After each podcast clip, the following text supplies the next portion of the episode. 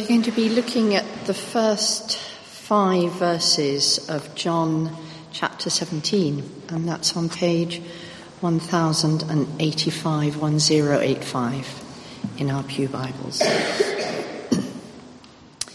After Jesus said this, he looked towards heaven and prayed, "Father, the hour has come. Glorify your Son, that your Son may glorify you. For you granted him authority over all people, that he might give eternal life to all those you have given him. Now this is eternal life, that they know you, the only true God, and Jesus Christ, whom you have sent. I have brought you glory on earth by finishing the work you gave me to do. And now, Father, glorify me in your presence, with the glory I had with you before the world began." This is the word of the Lord. We're going to be thinking a little bit about prayer. Whether you can see these slides is another matter. But before we do, let's just take a moment to pray, shall we? Our God, our Father, we do thank you for tonight. Thank you that we can be here together. Thank you that we can study your word. Thank you that we can hear from you. And we pray, Father, that your Spirit would be at work amongst us, helping to see Jesus more clearly, that it may affect us in our prayer and in our lives for you. We ask this in Jesus' name. Amen. So I have a series of 3 questions, and here's the first question. She'll have to look at this one, or that one, is why do we pray? Why do we pray? Why do you pray? Verse 1, if you have it there, says, "Father, the hour has come. Glorify your Son, that your Son may glorify you." Now, Jesus here is doing something amazing, really. It's once you start to see it, it's just truly amazing. Jesus uses the word hour lots and lots in John. You see it all the way through, the hour. And it's always referring to his death. So he says quite often, "The hour hasn't come." But now he's saying, "The hour has come." And effectively what Jesus is saying, Father, he's saying, in a sense, send me to my death. Send me to my death. Now is my time. Now is my hour. It has come. It's an extraordinary thing to say, isn't it? Now this tells us, I think, something about why Jesus prays, in contrast, I think, with why we often pray. You see, we pray, at least I think there's certainly, I know this for myself, you see, when we pray for things that seem uncertain, don't they? Or somehow in doubt. We bring them to God. When we view things as certain, when we see God's will, we often say, well, why bother to pray? God's willed it. It's going to happen. Why bother at all? Because we know it's going to happen. And of course, that's quite different here from Jesus. Jesus comes to his hour, the cross, and he knows it will happen. And he has known that it's going to happen for a long time. And he starts to pray. See how that's completely the reverse of how we come to prayer. Jesus prays when things are certain, when things aren't in doubt. Now, what's going on here? What's the difference between us and Jesus and how we pray? Well, I recall when I've just had a child, haven't I? But certainly I was thinking back over the times when the children have been born, and how at the time you get bombarded with lots of forms that you need to fill in. You've got to register them, and you need to register them for all kinds of things, like tax credits and family allowance and all these sorts of things, child benefit and this, that and the other, in order to get some money out of the government. That's what you have to do. And of course, we really need this. You know how the cost of bringing up a child. And the forms ask you very specific and personal questions, and so you fill them off and you send them off, don't you? But just for a moment, imagine if I received a phone call from the person who assesses the forms, a person who processes the forms, who says, I want to see you. And I reply, of course, is that going to affect my chances of getting the money? That's how I would respond, isn't it? Is this phone call going to affect that? No, they reply, I just want to be friends to get to know you better. So I respond, this isn't exactly why I sent the forms off in the first place. This isn't my request, is it? I didn't know this was going to happen. That's not what I was after. Can you see where I'm trying to go with this? Of course, we are told in the New Testament to put in requests, aren't we? And to petition God. But our way of praying tends to start by us sending in applications, for us sending in to be assessed and processed for child benefit, as it were, to get a benefit from God, for financial aid, for help, as it were. We pray when we want something, is the truth, isn't it? When things are in doubt or seem uncertain to us, we pray so that God will know what we need. Now, of course, that's not wrong, but Jesus here is completely opposite. He's just about to go to the cross. He goes to the Father to comply, though, with God's agenda and what he's doing, to glorify God. He says, I want to glorify you in the cross. Even in that, I want to glorify you. Even in my death, I want to know you, to serve you, to love you, to be close to you, and to do what you will. So when Jesus sees the cross, something as awful as the cross, he starts to pray. Because for him, the purpose of prayer is to glorify God by opening his heart to God. And of course, our purpose often is to send in the application, hoping that somehow it will be processed. It tends to be impersonal, a little bit cold and dry, very transactional in the way that we approach God. But God just wants to get to know us. And so often we turn around and say, well, what's the good of that, is what we say, isn't it? Yeah, I wonder if you ever go hill walking, if you've ever been hill walking. Why do people, thousands of people, millions of people go hill walking? Why do you go hill walking? The reason is because you get a fabulous view. What do? You get perspective on everything around you. You seek security away from work and things, to look out and see the scale and the majesty of God's creation. And prayer, I suppose, is similar to that, isn't it? It's sort of thrilling over God and his perspective, sensing his security that he is big and he's got things, he's got us.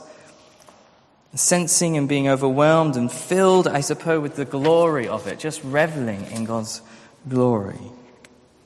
Is that why we pray? That's why Jesus prayed, for the glory of God. So that's the first question and answer. What about the second question and answer? What do we pray for? What do we pray for? And the answer, I think, here is to see the glory of God. Look at verse 5. It says, and now, Father, glorify me in your presence with the glory I had with you before the world began. Glorify me in your presence with the glory I had with you before. In a sense, the whole of chapter 17 is, you do get all the requests in the rest of chapter 17, and we'll come to those over the the next couple of weeks. There's protection, there's unity, there's holiness, there's truth, there's praying for witness in the world, there's all sorts of things. But what did Jesus pray for first? Well, he prays for glory. Now, we have to be very careful at this point when we're reading this.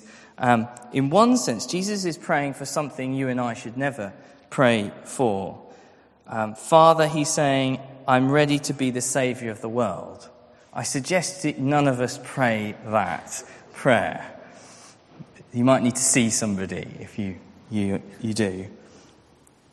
But in another sense, and in a more general sense, we can and we should pray for glory. Many prayers in the Bible start with a sight of his glory, and we could list them now, but perhaps the most famous example is found in Exodus, where Moses, who has all kinds of needs, doesn't he? He's got these people that don't seem to do what God wants, and all that leads to.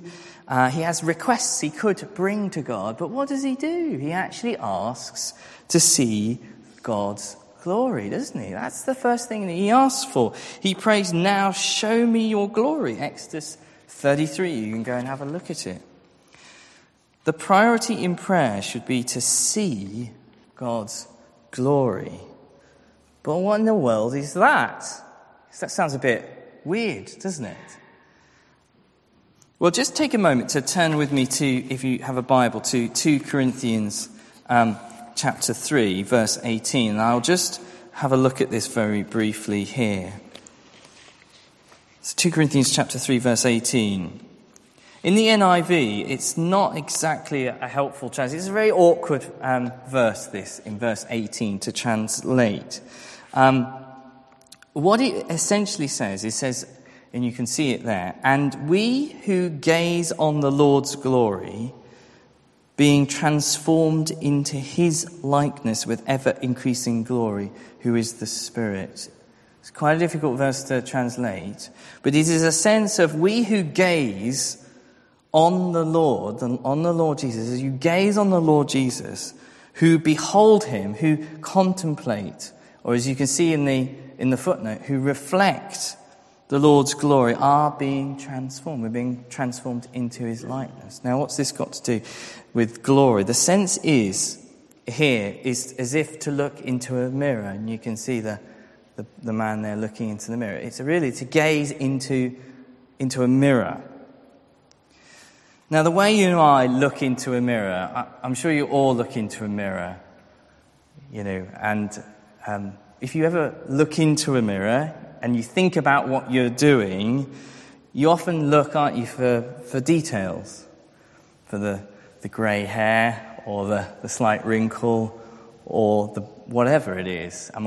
Do I need a haircut? And I know I need a haircut. Hannah keeps telling me I need a haircut.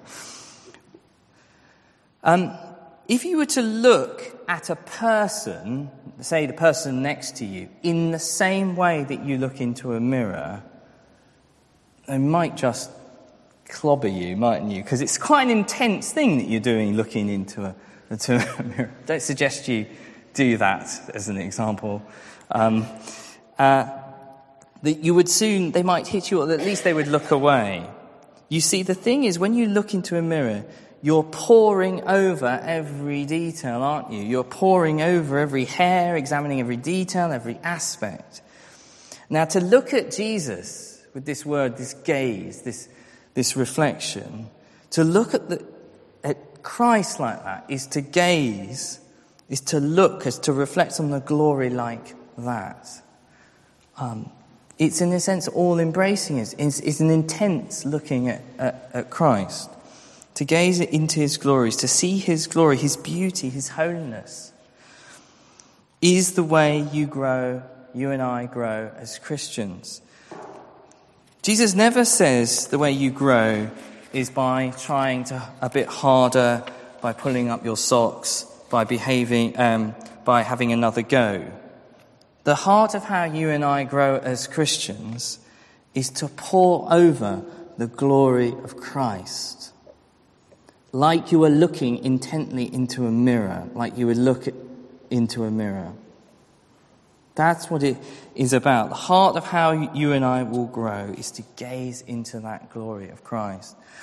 It means to go beyond just believing in God up here, beyond that, beyond believing that God is love and God is holy and just and patient and compassionate, which He all is those things, but to gaze on it and the gaze on the glory of it instead. The sheer magnificence and weight and splendor of it, and therefore be fascinated by it, be exhilarated by it, be totally gripped by it and enthralled by it. That's what it's about. If you say, I believe in a loving, holy, wise God, going to God in prayer isn't about needing to believe these things more, but it's about seeing the glory of these things in a kind of personal, intimate way, like looking into a mirror. Yes? So we say, try and put some meat on the bones to this. So we say we believe in the wisdom of God and the love of God, but we're worried and we're anxious about something, then in a sense, the love of God and the wisdom of God are not helping or affecting us because we're not actually seeing the glory of it, just the sheer size of the wisdom and love of God. You've not come under the depth of it. The weight of it hasn't hit home.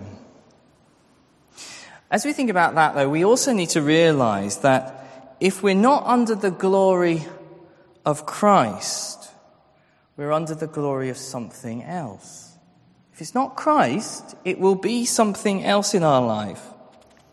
In a sense, Paul is saying, you will be transformed into the glory of whatever is most weighty to you. In a sense, whatever mirror you look into, you'll be turned into that thing. Whatever is the most important to you, you will reflect that if you're not gazing into Christ. So, for example, you can use loads of different examples to this. If you're perhaps upset because you've fallen in love with somebody, and you have perhaps for years and years, you've loved someone, and you're desperate for them to love you back, but unfortunately, they don't love you back. That someone is basically saying to you, I can make you. I can give you glory. And of course, you sit there and as you hear that, you're saying, you're right. If only I have you, you can make me something. And therefore that person has more glory to you than the love of God. You're just substituting something else in. It's a different mirror. You see all kinds of dissatisfactions, anxieties, worries, hurts, come from something else other than God standing in front of you and saying, I can make you, I can show you. And when that happens, we have to step back, don't we? We need to step back and say, oh no, no you don't.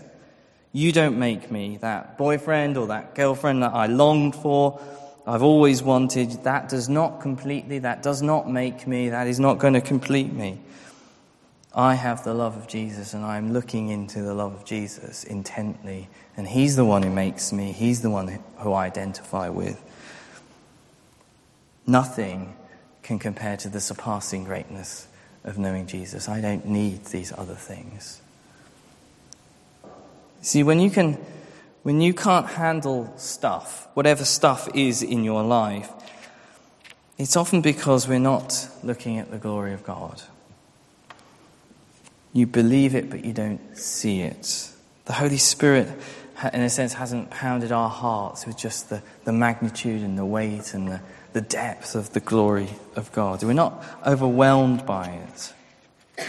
So Jesus shows us what to pray for, to see the glory of God. And so finally, let's just take a moment to think another question. How do we do this? Because that I reckon can sound pretty abstract in some ways, can't it? Well, see, Jesus, what does that look like? How do we see this?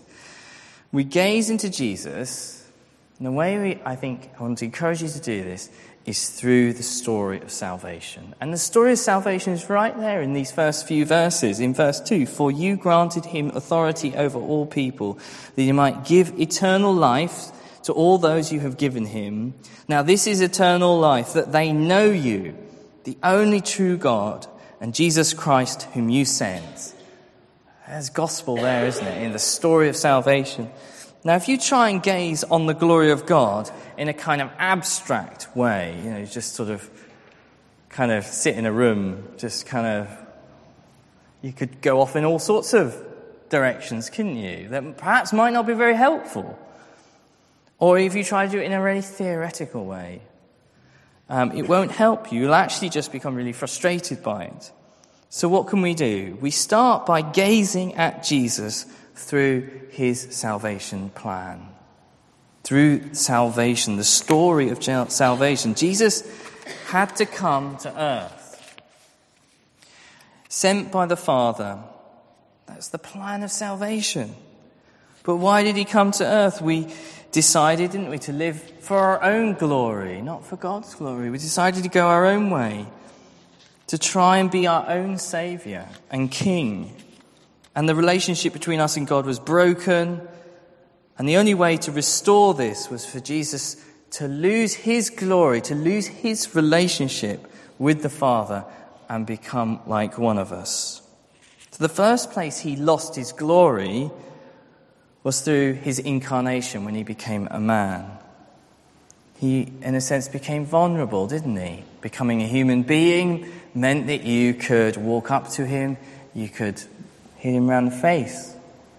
You could even spit on Jesus, couldn't you?